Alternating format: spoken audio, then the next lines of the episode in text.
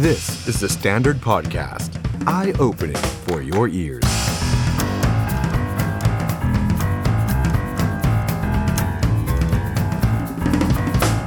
สวัสดีครับ ต้อนรับผู้ชมเข้าสู่รายการ The Standard Now กับผมออฟชัยนนท์หานคีรีรัตครับ คุณผู้ชมครับวันนี้พฤหัสบดีที่ 7 ตุลาคม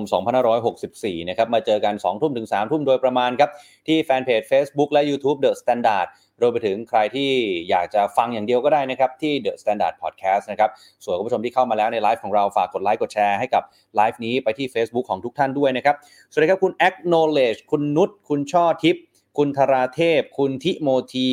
คุณพิษเสถียรคุณพิษณุคุณนิรันดคุณนาดา นะครับ สวัสดีทุกท่านเลยนะครับ ใครที่เข้ามาแล้ว คอมเมนต์ทักทายกันมาได้นะครับ มาพูดคุยกันดึกๆ แบบนี้ก็จะไม่เหงาอีกต่อไปนะครับ ให้ผมอยู่เป็นเพื่อนคุณผู้ชมคุณผู้ฟังทุกท่านนะครับ คุณสุรบดิน คุณพลอยดาวนะครับ คุณแผ่นดิน คุณพีเจนะครับ เอาละครับวันนี้มี 2 เรื่องหลักๆ นะครับที่เราอยากจะมาชวนคุยกันก็คือดราม่าเรื่องของไฟเซอร์ในนักเรียนนะครับ ตอนนี้ ขึ้นเทรนด์ทวิตเตอร์อันดับหนึ่งนะครับและอีกหนึ่งเรื่องนะครับก็คือเรื่องของพายุไลออนร็อกพายุลูกต่อไปที่มีข่าวว่าจะเข้าเวียดนาม และจะส่งผลกระทบกับประเทศไทย มากน้อยขนาดไหนวันนี้มาคุยกันหน่อยครับเพราะว่ามีหลายกระแสเหลือเกินนะครับบางคนบอกว่ามาอีกแล้วเหรอพายุนะ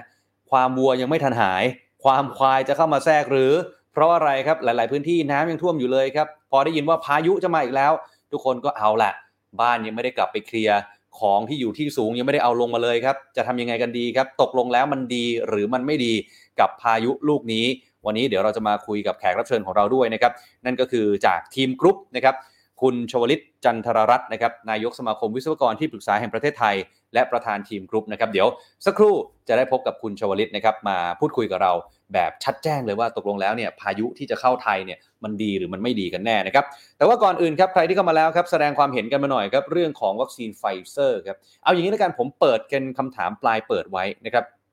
เปิดเป็นคำถามปลายเปิดไว้กว้างๆแล้วกันว่า ถ้าสมมุติว่าประเทศไทยของเราเนี่ยมีวัคซีนต้านโควิด ทุกตัวบนโลก เอางี้เลยนะฮะสมมติว่าประเทศไทยของเรานะ มีวัคซีนต้านโควิดทุกตัวบนโลก คุณจะเลือกฉีดตัวไหนฮะสมมุติว่าเรามีทั้งไฟเซอร์โมเดอร์นาสปุตนิกวีซิโนฟาร์มซิโนแวคแอสตราเซเนกาอะไรอีกฮะเนี่ยเอาประมาณนี้แล้วกัน คุณจะฉีดตัวไหน เพราะอะไร คอมเมนต์แสดงความเห็นกันมาหน่อยฮะเพราะว่าตอนนี้เด็กนักเรียนบางส่วนเขาไม่อยากฉีดครับ เด็กนักเรียนบางส่วนใช้ว่าบางส่วนนะครับเพราะว่าส่วนมากก็ยินดีแล้วก็เรียกร้องไฟเซอร์กันมาตั้งแต่แรกนะครับแต่ว่าวันนี้มีดราม่าคือบางส่วนเนี่ยไม่อยากฉีด กับบางส่วนอยากฉีด แต่มีดราม่าจากโรงเรียน จากคุณครู จากผู้ปกครองเกิดขึ้นนะครับกฎเกณฑ์ต่างๆ ก่อนที่จะไปฉีด หรืออยากฉีดแต่วัคซีนไม่พอ ไม่ได้รอบนี้ เดี๋ยวจะไปไม่ทันสอบรอบหน้าอะไรแบบนี้อะแสดงความเห็นกันมาหน่อยนะครับ ไม่ว่าคุณจะเป็นนักเรียนหรือว่าเป็นนักศึกษา หรือจะเป็นพ่อแม่ผู้ปกครอง หรือจะเป็นผู้ใหญ่ แสดงความเห็นกันมาได้ว่า ถ้ามีวัคซีนทุกชนิดบนโลก อยู่ที่ประเทศไทยเนี่ย คุณจะฉีดตัวไหนเพราะอะไร บางท่านบอกเลือกไฟเซอร์นี่คุณพัมคินนะครับคุณสมายบอกว่าโมเดอร์นารอตัวเดียวเลยนะครับคุณพีเจบอก J&J เออ Johnson and Johnson เข็มเดียวจบครับ นี่คุณผกาวดีบอกหนูเพิ่งฉีดไฟเซอร์ไปเมื่อเช้านะครับนี่คุณนอนเรดเลเบอร์บอกโมเดอร์นาครับเพราะประสิทธิภาพสูงสุด แต่รอแต่ขอ Novavax เออมี Novavax อีกตัวหนึ่งนี่ผมก็จำไม่ได้แล้วนะฮะมันเยอะเหลือเกินนะครับเลือกโมเดอร์นานี่เลือกไฟเซอร์อะแล้วแต่แสดงความเห็นกันมาหน่อยครับ ผมอยากอ่านคอมเมนต์ของทุกท่านนะครับเดี๋ยวให้ทีมงานเนี่ยเอาคอมเมนต์ที่ไม่หยาบคายนะครับคอมเมนต์มาแบบเนี้ยเราก็จะเอาขึ้นหน้าจอนะครับมาแสดงความเห็นกัน เพราะว่าวันนี้คุณผู้ชมครับ ดราม่าแฮชแท็กไฟเซอร์นักเรียนเนี่ยติดเทรนด์ทวิตเตอร์ครับหลังจากที่รัฐบาลได้ประกาศ kick off ฉีดวัคซีนให้กับเด็กนักเรียนอายุ 12 ถึง 18 ปีไปได้ไม่นานครับปรากฏว่ามีทั้งคนที่อยากฉีด แล้วคนที่ไม่อยากฉีด จริง ๆ แล้วเนี่ยคนที่อยากฉีดมีเยอะกว่าผมเชื่อแบบนั้น เพราะว่าตัวเลขที่กระทรวงตั้งเป้าเอาไว้เนี่ย5ล้านคนสำหรับเด็กนะครับมีผู้ปกครองเนี่ยตอบกลับมา ว่าจะฉีดไฟเซอร์ให้กับลูกหลานเนี่ยประมาณ3ล้าน6แสนคน3ล้าน7แสนคน ตีเป็น 70กว่าเปอร์เซ็นต์ครับ และล็อตแรกที่ประเทศไทยได้มาไฟเซอร์2 ล้านโดส ก็จะฉีดให้เด็กนักเรียนหมดเลยก่อนนะครับเพื่อที่จะเร่งให้ทันเปิดเทอมในช่วงเดือนพฤศจิกายน ทีนี้ 2 ล้านเนี่ยแน่นอนมันไม่พออยู่แล้วครับในล็อตแรก เพราะว่ามีเด็กที่ลงชื่อมาเนี่ย3ล้าน6 2ล้านกับ3ล้าน6 ยังไงมันต้องมีคนที่ตกหล่นไปรอบต่อไปหรือว่าไปล็อตต่อไป ทีนี้บางคนก็กังวลว่าอ้าวแล้วถ้าพ่อแม่ฉันยังไม่ได้ตอบรับในรอบนี้ล่ะ จะได้ฉีดไหมไฟเซอร์ หรือจะได้ไปฉีดตัวอื่นแทนอะไรแบบนี้ทางกระทรวงก็ออกมายืนยันแล้วนะครับว่า ถ้าเกิดว่าผู้ปกครองหรือว่าครอบครัวไหน ยังไม่ได้ตอบตกลงที่ฉีดไฟเซอร์ในรอบนี้ ก็สามารถรอฉีดในรอบต่อไปได้ ไม่ได้เสียสิทธิ์แต่อย่างใดนะครับคุณผู้ชมครับ เอาล่ะแต่ดราม่าคาดว่าแบบนี้ ทีมข่าวของเราสรุปมานะครับว่าคาดว่าจุดเริ่มต้นมันมาจากโรงเรียนแห่งหนึ่งที่จังหวัดสกลนครครับ คุณครูมาถามนักเรียนว่าหนูเด็กๆ มีใครที่ลงทะเบียนเอาไว้และอยากถอนตัวไหมนี่แชทนี้ฮะฉีดวัคซีนพรุ่งนี้มีใครถอนตัวไหมคะ คนที่ลงทะเบียนไว้แจ้งครูหน่อยใครยกเลิก เด็กตอบไป ไม่มีใครยกเลิกค่ะ คุณครูตอบกลับมาฮะโอ้ยวัคซีนขาดเขาให้ตัดชื่อ เอาละสิฮะเอาละสิฮะเขานี่ใครครับทวิตนี้นี่คนทวีตไปโอ้โหจะห้าหมื่นรีทวีตนะครับคือคนแชร์ไปเยอะมากครับ คือเด็กก็ยืนยันว่าทุกคนลงชื่อไปไม่มีใครอยากถอนตัวหรอกครับ แล้วก็วิพากษ์วิจารณ์กันใหญ่เลยว่า เรื่องแบบนี้มันอยู่ที่การบริหารจัดการหรือเปล่า แต่ละโรงเรียนไม่รู้หรือว่าได้โคต้าวัคซีนในรอบแรกในล็อตแรกมาเท่าไหร่ทำไมมาถามทีเดียว เสร็จแล้วพอเด็กตอบหมด ว่าจะฉีดกันหมด วัคซีนกลับไม่พอเนี่ยฮะหรือไม่ใช่แค่โรงเรียน สาธารณสุขจังหวัดจัดการยังไงนะครับ มันไม่ใช่เรื่องที่ต้องมาขอความเห็นใจว่า ขอยกเลิกหน่อยได้ไหมอ่าเด็กชาย A อย่าเพิ่งฉีดได้ไหมไฟเซอร์ ไปรอรอบหน้านะ เพราะว่าวัคซีนไม่พอเนี่ยน้องๆก็แสดงความเห็นกันว่า มันไม่ใช่เรื่องหรือเปล่าที่เขาต้องมาเสียสละหรือต้องมาเห็นใจกันนะครับนี่เรื่องหนึ่งนะบางคนก็ร้องเรียนว่าตัวเองเนี่ยอยู่ชั้นมต้นนะครับตัวเองอยู่ชั้นมต้นนะครับแล้วได้รับการนัดหมายจากโรงเรียนแล้วว่าโอเค เดี๋ยวไฟเซอร์มาฉีดกลางเดือนตุลาคม แต่ปรากฏว่าบางโรงเรียนนะครับนักเรียนชั้นมต้นไม่ได้ฉีดครับเพราะไฟเซอร์มาไม่พอแล้วต้องฉีดให้มปลายก่อน เนี่ยฮะก็กลายเป็นดราม่าขึ้นมาอีกในบางโรงเรียน นอกจากนี้ครับก็มีอีกหลายคนนะครับที่เป็นกังวล โดยเฉพาะนักเรียนชั้นม .6 คุณผู้ชมครับ คือนักเรียนชั้นม .6 เนี่ย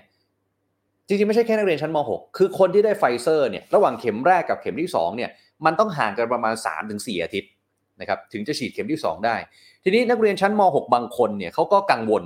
ว่าเข็มที่ 2 เขาจะไม่ทันครับทำไมถึงไม่ทันครับเพราะว่าการที่เริ่มฉีดเข็ม 1 ตุลาคมผมผมบอกไม่ได้นะครับว่าสัปดาห์ไหนของตุลาคม เพราะว่าบางคนก็ได้ฉีดแล้วตั้งแต่ต้นตุลาบางคนอาทิตย์ที่2บางคนอาทิตย์ที่ 3 อันนี้ผมไม่แน่ใจว่าเขาแบ่งหรือว่าจัดสรรกันไปอย่างไร แต่ทีนี้มีเด็กม .6 บางคนเนี่ยเขาเป็นกังวลครับเขาเป็นกังวลอะไรครับเขาเป็นกังวลว่า เดี๋ยวเขาต้องเดินทางไปสอบอีกเยอะแยะมากมายเลยครับ pre gat pat cu tep b mat il สอบสัมภาษณ์ในอนาคตต่างๆ นานา เขากังวลว่าการที่เขาได้รับวัคซีนล่าช้า มันจะส่งผลกับการสอบต่างๆ ตรงนี้แหละครับที่เด็กม .6 หลายคนเนี่ยเขาเป็นกังวล เพราะว่าส่วนมากก็วางแผนกันไปแล้วนะครับ วางแผนการเดินทาง วางแผนการจ่ายตังค์จ่ายตังค์ไปแล้วด้วย วางแผนการอ่านหนังสือสอบ การเดินทางไปสอบ ทีนี้คุณผู้ชมครับดราม่ายังไม่จบ วันนี้เราขมวดรวมมาให้เลยนะครับ มันมีอีกหนึ่งเรื่องครับ คือเรื่องของอายุและชั้นเรียนคุณผู้ชม เพราะอะไรครับไอช่วงอายุ 12ถึง18เนี่ยโอเค นี่คือช่วงอายุที่เป็นเกณฑ์เบื้องต้นที่รัฐบาลวางเอาไว้ครับ แต่ปรากฏว่าบางคนล่ะ ที่ซ้ำชั้น สมมุติบางคนอายุ 18 กว่า บางคนอายุ 19 แต่ยังอยู่ม .6 แบบนี้ได้ไหมอ่าแบบนี้ได้ไฟเซอร์ไหม หรือบางคนเรียนเร็วเก่ง หรือเรียนเร็ว อายุ 17 แต่อยู่มหาลัยปีหนึ่งแล้ว แบบนี้ได้ด้วยไหมนะฮะในทางทฤษฎีหรือว่าในทางการประกาศของรัฐบาลหรือว่าสบคเนี่ยคำตอบคือได้นะครับคำตอบคือได้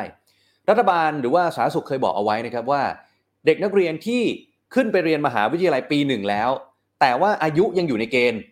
ได้ด้วย หรือเด็กนักเรียนที่ยังอยู่ในระดับมัธยมศึกษา แต่อายุเกินได้ด้วย แต่ในความเป็นจริง เมื่อกี้คุณผู้ชมน่าจะเห็นโพสต์ของคุณหมอทศพรเสรีรักษ์เคยออกมาโพสต์ไว้ ว่ามีบางโรงเรียนครับ ให้นักเรียนที่รับไฟเซอร์เนี่ยต้องอยู่ในเกณฑ์อายุ 12ถึง17 เท่านั้น นี่ฮะนี่ฮะ วันนี้ kick off ปั๊บน้องๆ ร้องกันมาเลย เรียนอยู่ในโรงเรียนอายุเกิน 18 ไปบ้าง ถูกตัดสิทธิ์ไม่ให้ฉีดไฟเซอร์ ให้ไปฉีดซิโนแวคแอสตราเซเนกาแทน จริง ๆแล้วผมคิดว่าอันนี้ถ้าเป็นความจริงนะครับ ตามที่คุณหมอแกได้โพสต์เนี่ยก็ถือว่าน่าจะมีปัญหาในภาคปฏิบัติ อาจจะเกิดความเข้าใจผิด หรือเข้าใจไม่ตรงกัน ระหว่างนโยบายจากทางภาครัฐ และ ทางโรงเรียน หรือว่าคุณครูแต่ละโรงเรียนนะครับ อันนี้รัฐบาลก็ต้องทำความเข้าใจให้ถูกต้อง แล้วก็รีบส่งสารนี้ไปให้เร็วที่สุดนะครับว่าโอเค เคลียร์ให้ชัด เคลียร์ให้ขาดว่าต่อให้คุณอายุเกิน แต่ถ้าคุณอยู่ใน range ช่วงมัธยมศึกษา คุณได้ฉีดไฟเซอร์ หรือต่อให้คุณอายุขาดอายุน้อย แต่คุณไปเรียนมหาวิทยาลัยปีหนึ่งแล้ว คุณก็จะได้ไฟเซอร์เหมือนกันนะครับ นอกจากนั้นที่เป็นกระแสแล้ว เป็นกระแสที่ไม่น่าจะเกิดขึ้นเลย แล้วผมก็งงแล้วผมก็ปวดหัว แล้วผมเชื่อว่าหลายคนก็ปวดหัว วันนี้มีเพจดังๆ อย่าง Drama-addict อย่างป๋าเต็ดยุทธนาบุญอ้อมหลายคนออกมาโพสต์ครับ คือมีบางคนบอกไม่อยากฉีด จู่ๆก็ไม่อยากฉีด เช่น เหตุผลคือไม่อยากฉีดตามเพื่อนบ้างเพื่อไปเชื่อข่าวปลอมใน TikTok บ้าง ฉีดแล้วจะกลายพันธุ์ไฟเซอร์ปลอม ฉีดเป็นน้ำเปล่า ฉีดแล้วไม่ต่างจากซีโนแวค โอ้ผมก็ไม่รู้เหมือนกันว่าใครไปเป็นคนปล่อยข่าวในโลกออนไลน์ ในทวิตเตอร์ใน TikTok ในโซเชียลมีเดียต่างๆนี่ฮะบางคนมีความเชื่อจากผู้ปกครอง ผู้ปกครองกลัวอีกนะผู้ปกครองอยากให้ลูกฉีดเชื้อตาย เพราะ mRNA ฉีดไปแล้ว เดี๋ยวอีก 10 ปีมีปัญหาอะไรแบบนี้คือมันมีมากมายหลากหลายเหตุผลหลากหลายความเชื่อครับที่ประดังประเดเข้ามา แล้วทำให้นักเรียนบางคน นักเรียนบางกลุ่ม ไม่อยากฉีดหรือไม่กล้าฉีดครับ ในทวิตเตอร์วันนี้วิจารณ์กันสนั่นเลยว่า โอ้คนที่ไม่ฉีด เพราะว่าไปเชื่อข้อมูลผิดๆใน t ิ k t o k เนี่ย อย่าไปเชื่อนะครับมีข้อมูลอีกเยอะแยะมากมายให้คุณเชื่อครับ อย่าไปเชื่ออะไรผิดๆใน t ิ k t o k หรือว่าในโซเชียลมีเดียอื่นๆนะครับเพราะมันมีงานวิจัยออกมาแล้วทั่วโลกให้การยอมรับ ฉีดเถอะครับ ยิ่งฉีดเร็วเท่าไหร่ ยิ่งเป็นผลดี แล้วโรงเรียนของหนูๆก็จะได้เปิดเรียนเร็วขึ้นเนี่ยครับ ป๋าเต็ดยุทธนาบุญอ้อมครับวันนี้ออกมาได้ออกมาโพสต์ถึงเรื่องนี้เหมือนกันนะครับ บอกว่าเพิ่งเห็นข่าวว่ามีกระแสวัยรุ่นส่วนหนึ่งแอนตี้ไฟเซอร์เพราะผู้ปกครองห้ามฉีด เพราะข้อความที่ส่งต่อกันในไลน์นะว่าไฟเซอร์คือการฆ่าล้างเผ่าพันธุ์ใครที่ฉีดจะตายใน 2 ปีป๋าเต็ดแฮชแท็ก what the จุดจุดจุดแฮชแท็กอีหยังวะ เด็กๆไม่อยากเป็น X-Men หรอกเนี่ยฮะ เด็กๆ ไม่อยากเป็น X-Men หรอกลายพันธุ์ไปเอามาจากไหนกันเนี่ย เนี่ยฮะปาเต้บอกจะโกรธใครดี คนปล่อยข่าว ผู้ปกครองที่เชื่อข่าว หรือวัยรุ่นที่เชื่อทุกคนที่กล่าวมา คือเอาตรงนี้แล้วกันนะครับ ผมขออนุญาตเป็นหนึ่งกระบอกเสียงที่ทำความเข้าใจทำความรู้ที่ถูกต้องแล้วกันนะฮะบอกว่าคือคนเขารอวัคซีนอีกตั้งเยอะตั้งแยะนะครับ หลายคนอยากฉีดไฟเซอร์ หลายคนอยากฉีด mRNA ไม่ได้ฉีด ได้ซีโนแวคมาได้แอสตราเซเนกามาได้ซีโนฟาร์มมา น้องๆ นี่มีไฟเซอร์มาประทานให้ถึงโรงเรียนนะฮะก่อนหน้านี้เด็กส่วนใหญ่ผมเข้าใจแบบนี้นะครับว่าเด็กๆส่วนใหญ่อยากฉีดไฟเซอร์กัน พอมีไฟเซอร์มาดันมีข่าวลือมีข่าวปลอมอีกโอ้โหปวดหัวเลยฮะปวดหัวเลยครับ จนบางคนนี่เขาพูดในโลกออนไลน์นะว่าเอาแล้วตกลงจะฉีดอะไรนะตกตกลงจะฉีดตัวไหนดี ใช่ไหมฮะหรือหรือจะไม่จะไม่ฉีด หรือจะยังไงเนี่ย คือบางคนก็ปวดหัวเลยอะ่ะ นี่ฮะ เออ เรียนออนไลน์ก็ไม่อยากเรียน พอจะเปิดเทอมให้ฉีดไฟเซอร์ก็ไม่ฉีด อ้าวซีโนแวคก่อนหน้านี้ก็ไม่ฉีดแอสตราก็ไม่ฉีด แล้วเราจะทำยังไงกันดีนะ คือบางทีเนี่ยต้องทำความเข้าใจแบบนี้นะครับว่า เราเรียกร้องได้ แต่เราอาจจะต้องเสนอแนะ ทางออกด้วยว่า อันนั้นก็ไม่เอาไอ้นี่ก็ไม่เอาแล้วเราจะเอาทางออกแบบไหน แต่ผมเชื่อแบบนี้ครับคุณผู้ชมว่าน้องๆ วัยรุ่นที่เป็นแบบที่ผมเล่าไปเนี่ย น่าจะเป็นส่วนน้อย น่าจะเป็นส่วนน้อย แต่ถามว่ามันมีคนเชื่อไหมมันมีคนเชื่อจริง ๆ ครับ ทีนี้ผมพูดคนเดียวเนี่ย น้องๆ หรือว่าคุณผู้ชม หรือว่าพ่อแม่ผู้ปกครองไม่ต้องเชื่อผมก็ได้ ผมไม่ใช่หมอ ผมไม่ใช่อาจารย์ เพราะฉะนั้นนะฮะวันนี้ผมมีบทสัมภาษณ์ที่ผมเคยคุยกับสองท่านนะในรายการ The Standard Now ของเรานี่แหละครับ และเป็นสองท่านที่มีความรู้มากกว่าผมแน่นอน ในเรื่องของการแพทย์ ในเรื่องของวัคซีนในเรื่องของวิทยาศาสตร์ครับอย่างเช่น ศาสตราจารย์นายแพทย์มานพพิทักษ์ภากรครับหัวหน้าศูนย์วิจัยการแพทย์ แม่นยำคณะแพทยศาสตร์ศิริราชพยาบาลครับก่อนหน้านี้คุณหมอมานพเคยมาคุยกับผมเอาไว้นะครับบอกว่าวัคซีนตัวไหนที่จะเอามาฉีดให้กับเด็ก หรือให้กับใครก็แล้วแต่เนี่ยต้องผ่านการอนุมัติของออยอยู่เสมอ แล้วคุณหมอมานพย้ำนะครับว่า การที่จะผ่านอนุมัติเนี่ยเขาคำนึงมาแล้วถึงความปลอดภัย แล้วก็เป็นมาตรฐานที่ใช้กันทั่วโลก ส่วนการเปรียบเทียบระหว่างเทคโนโลยีเชื้อตาย ซึ่งเป็นเทคโนโลยีเก่า กับเทคโนโลยี mRNA ซึ่งเป็นเทคโนโลยีใหม่ คุณหมอบอกว่ามันไม่สามารถบอกได้นะครับว่าอะไรปลอดภัยกว่า หรือว่าอันตรายกว่า คือเทคโนโลยีใหม่เนี่ยมันแปลว่ามันก้าวหน้าขึ้นหรือเปล่านะครับ ความปลอดภัยเนี่ยเขาพิสูจน์กันมาแล้ว จากการทดลอง จากการศึกษาในมนุษย์แต่ละเฟสตรงนี้แหละครับคือผลที่ออกมาและเชื่อถือได้ เพราะฉะนั้นมันผ่านกระบวนการมาหมดแล้วครับ วัคซีนที่ทั่วโลกเอามาใช้ ส่วนกรณีที่เกิดกล้ามเนื้อหัวใจอักเสบในเด็ก ทั้งคุณหมอมานพทั้งดรอนันต์ทั้งใครต่อใครเนี่ย ทุกคนพูดเป็นเสียงเดียวกันว่า ชื่อมันดูน่ากลัว แต่ในความเป็นจริงแล้วเปอร์เซ็นต์ที่เกิดมันน้อยมากครับ มันแทบจะหนึ่งในล้านสิบในล้าน แล้วผลที่เกิดขึ้นกับเด็ก สามารถหายได้เอง แต่ต้องไปเจอคุณหมอนะครับ ถ้ามีอาการ แต่สุดท้ายมันจะหายได้เองครับ นี่ครับคุณผู้ชมครับ ลองไปฟังกันหน่อย ลองไปฟังกันหน่อยนะครับว่า คุณหมอมานพได้กล่าวเอาไว้ว่าอย่างไรครับคำว่ากล้ามเนื้อหัวใจอักเสบฟังดูน่ากลัวมากเลย เพราะว่ามันเป็นเรื่องของหัวใจใช่ไหมครับอวัยวะหลักนะครับแต่ว่า ผลข้างเคียงที่เกิดขึ้นจาก mRNA วัคซีนนะครับอย่างกรณีของไฟเซอร์นะครับอุบัติการณ์ที่เป็นการเก็บข้อมูลนะครับหลายประเทศนะครับตัวเลขก็จะแตกต่างกันเล็กน้อย แต่ว่าจะอยู่ประมาณ 20 ต่อ 1 ล้านคนที่ฉีดวัคซีนถือว่าน้อยนะครับน้อย เมื่อเทียบกันกับอุบัติการของการเกิดกล้ามเนื้อหัวใจอักเสบที่เกิดจากการติดเชื้อโควิดนะครับซึ่งอันนี้จะมีความหลากหลาย เอาที่เอาเอาตัวเลขของอายุช่วงอายุที่ใกล้เคียงกันเลยก็ได้ก็คือเด็กอายุ 12ถึง 18 ปีนะครับอุบัติการของการเกิดกล้ามเนื้ออักเสบจากโควิดนะครับคือ 450 ต่อล้าน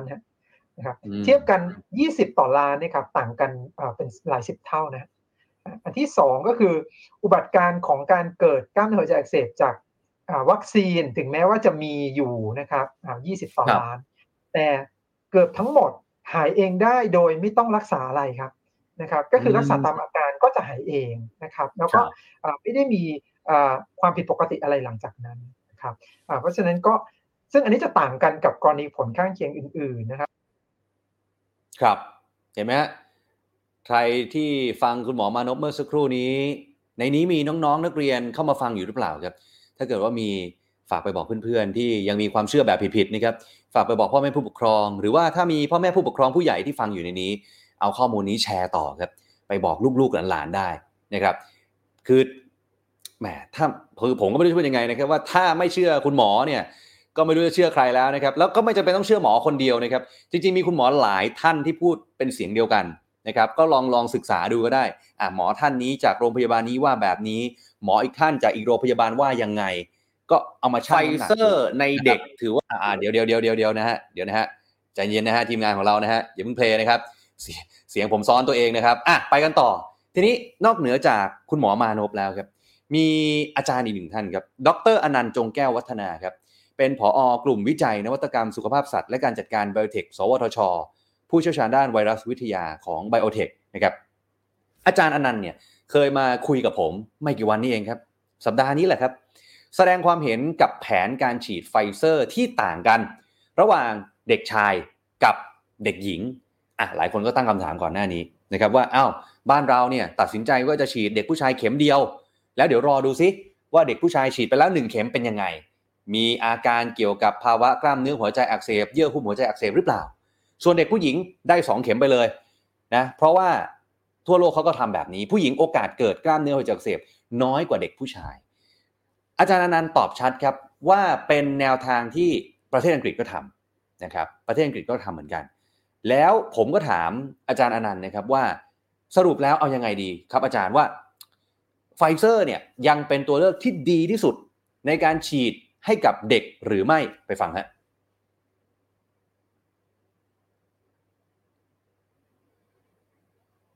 ในเด็กถือว่าเป็นตัวเลือกที่ดีที่สุดในเวลานี้ใช่ไหมฮะ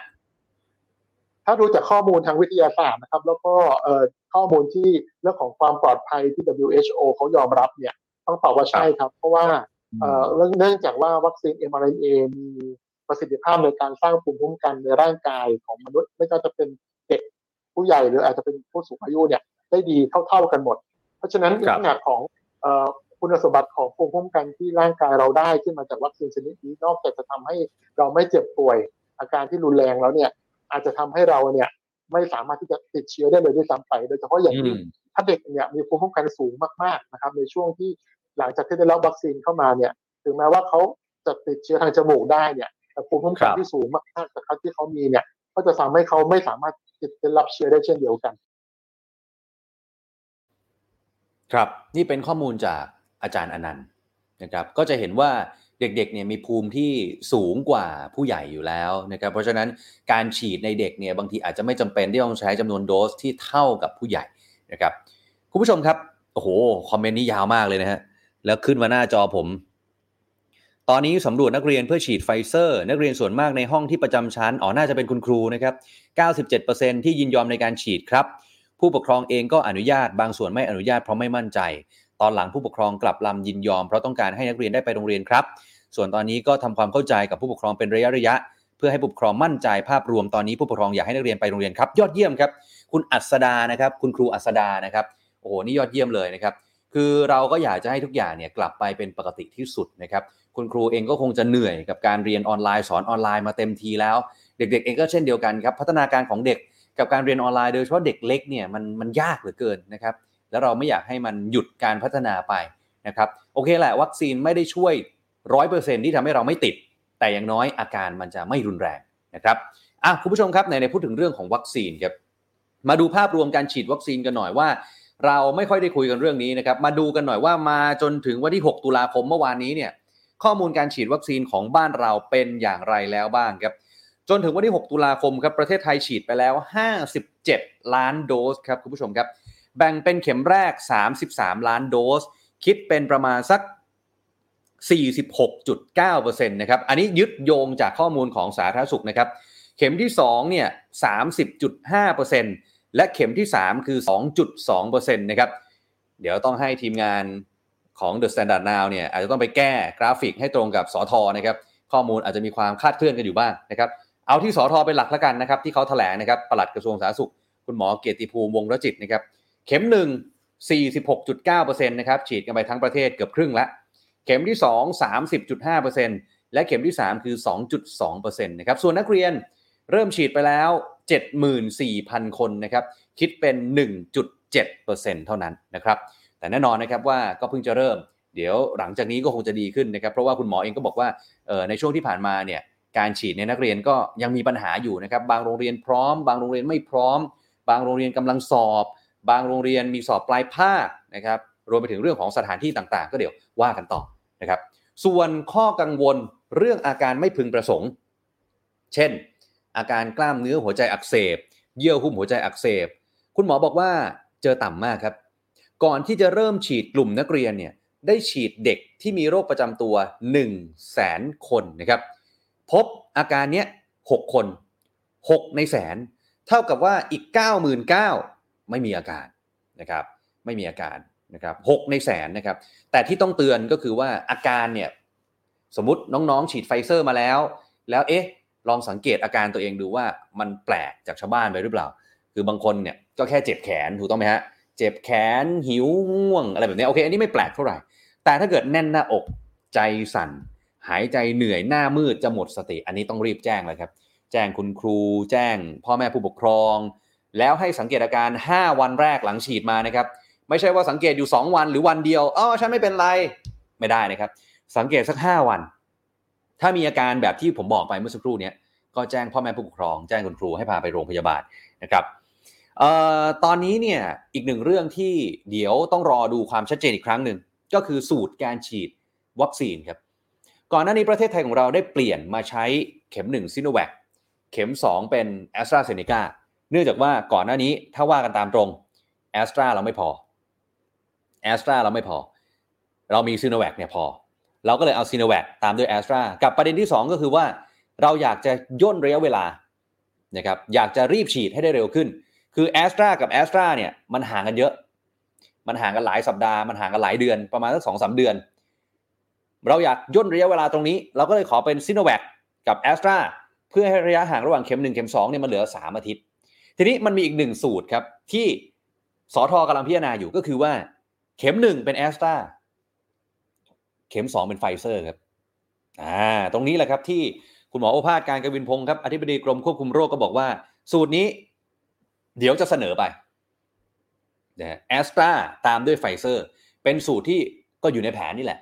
นะครับหลักการก็คือสามารถทำได้ แต่เดี๋ยวรอที่ประชุมสรุปออกมา จะทำไหมทำมากน้อยขนาดไหน เริ่มทำเมื่อไหร่ทำกับใครบ้าง เดี๋ยวรอติดตามกัน นี่คือเรื่องของดราม่าไฟเซอร์ครับผมอ่านคอมเมนต์กันนิดนึงแล้วกันนะฮะบางคนบอกว่าเดี๋ยวนะฮะ ตั้งแต่เริ่มฉีดมามีเด็กเป็นอะไรไหมครับอะถ้าข้อมูลจาก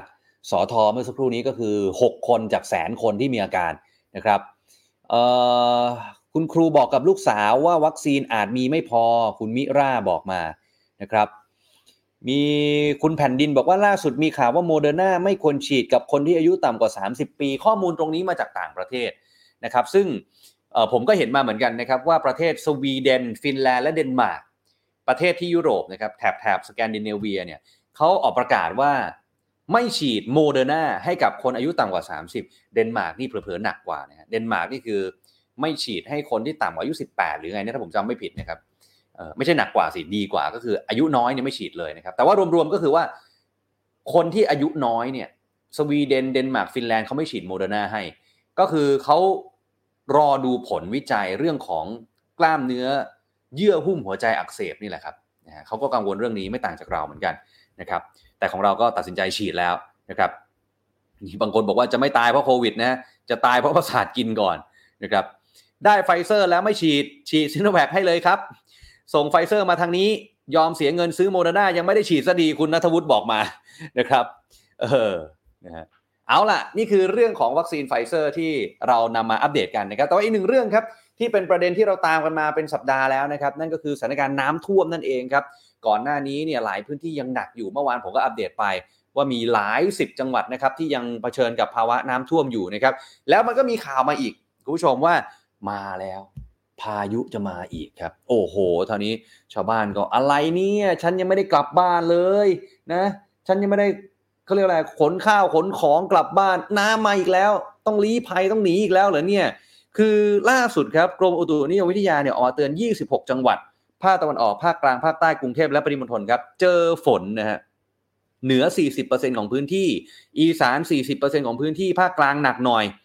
70%ของพื้นที่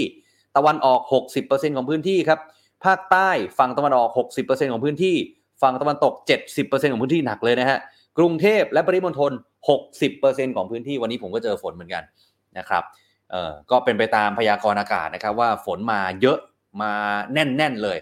แล้วก็มีประกาศเตือนฉบับที่ 3 จากกรมอุตุนิยมวิทยาครับ เรื่องของพายุ depression Lion Rock มาแล้วครับ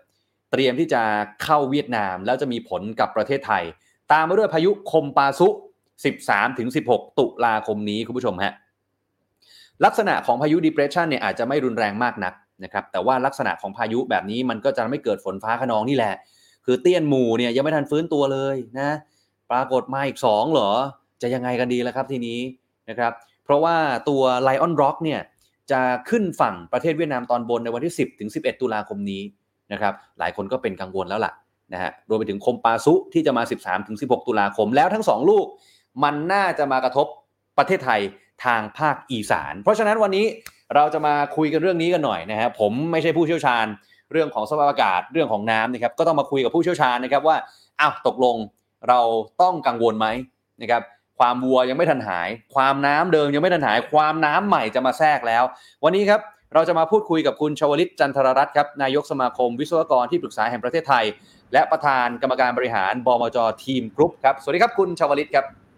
ครับสวัสดีครับคุณออฟครับท่านผู้ชมครับสวัสดีครับ ครับคุณชวลิตครับ เอาอย่างนี้ก่อนเลยดีกว่าว่า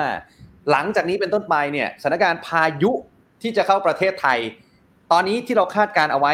มีสองลูกแบบที่ผมเล่าไปใช่ไหมฮะครับก็ยืนยันว่ามีสองลูกนะฮะสองลูกที่อืมเราเห็นนะครับ เห็นแล้วครับแล้วก็ก่อก่อตัวขึ้นแล้วนะครับจนกระทั่งอืมเอ่อเอ่อกรมอุตุนิยมวิทยาเมื่อวานนี้ก็ได้ประกาศแล้วนะครับ ว่าครับลูกหมายเลขที่ 17 นะฮะแต่ก็อาจจะยังไม่ไม่เรียกชื่อนะครับ แต่ว่าถ้าหากว่าเป็นหมายเลขที่ 17 ชื่อที่ จัดเตรียมไว้ก็ชื่อไรออนร็อกนั่นแหละครับนะฮะครับตอนนี้ก็อยู่กลางเอ่อทะเลจีนใต้นะทะเลจีนใต้ทิศทางเคลื่อนที่ก็เอ่อไปทางตะวันตกเฉียงไปทางเหนือเล็กน้อยนะฮะแต่ว่าอืมยังไม่มานะฮะเอ่อ ที่เรื่องเวลานี่เลื่อนไปเลื่อนมานี่เพราะว่าตอนนี้ทิศทางนะครับจะวิ่งขึ้นเหนือนะครับวันพรุ่งนี้เป็นต้นไปจะวิ่งขึ้นทางเหนือ ยังไม่มาตะวันตกเลยทีเดียว ถ้าหากว่ามาตะวันตกก็จะเข้าเวียดนามเลย เข้าเวียดนามก็จะมาลาวและไทยนะครับ เพราะฉะนั้นครับเอ่อก็เลยจะชะลอไปนิดหนึ่งเป็นช่วงวันที่ 11 12 ตุลาคมนะครับ โดยที่วันที่เอ่อ9กับ10เนี่ยจะไปที่ไหหลำก่อนนะครับ ครับครับอันนี้จะไปทำให้ฝนตกหนักนี่ที่ไหหลำนะครับอืม ก็เป็นเป็นส่วนดีนะครับว่าว่าตอนเนี้ยลำน้ำชีของเราก็ยังมีน้ำมากอยู่นะครับ ก็จะต้องเอ่อเร่งระบายน้ำลงไปนะแต่มันก็อืมมันก็จะต้องใช้เวลาถึงวันที่20นะ20ตุลาคมน้ำถึงจะอ๋อเอ่อคือตลิ่งหมายความว่าไหสบยๆลำน้ำชีของเราที่มันเยอะตอนเนี้ยและที่มันไหลท่วมพี่น้องประชาชนเนี่ย ถ้าจะระบายให้หมด ต้องใช้เวลาถึง20ตุลาคมเป็นอย่างน้อยใช่ไหมฮะ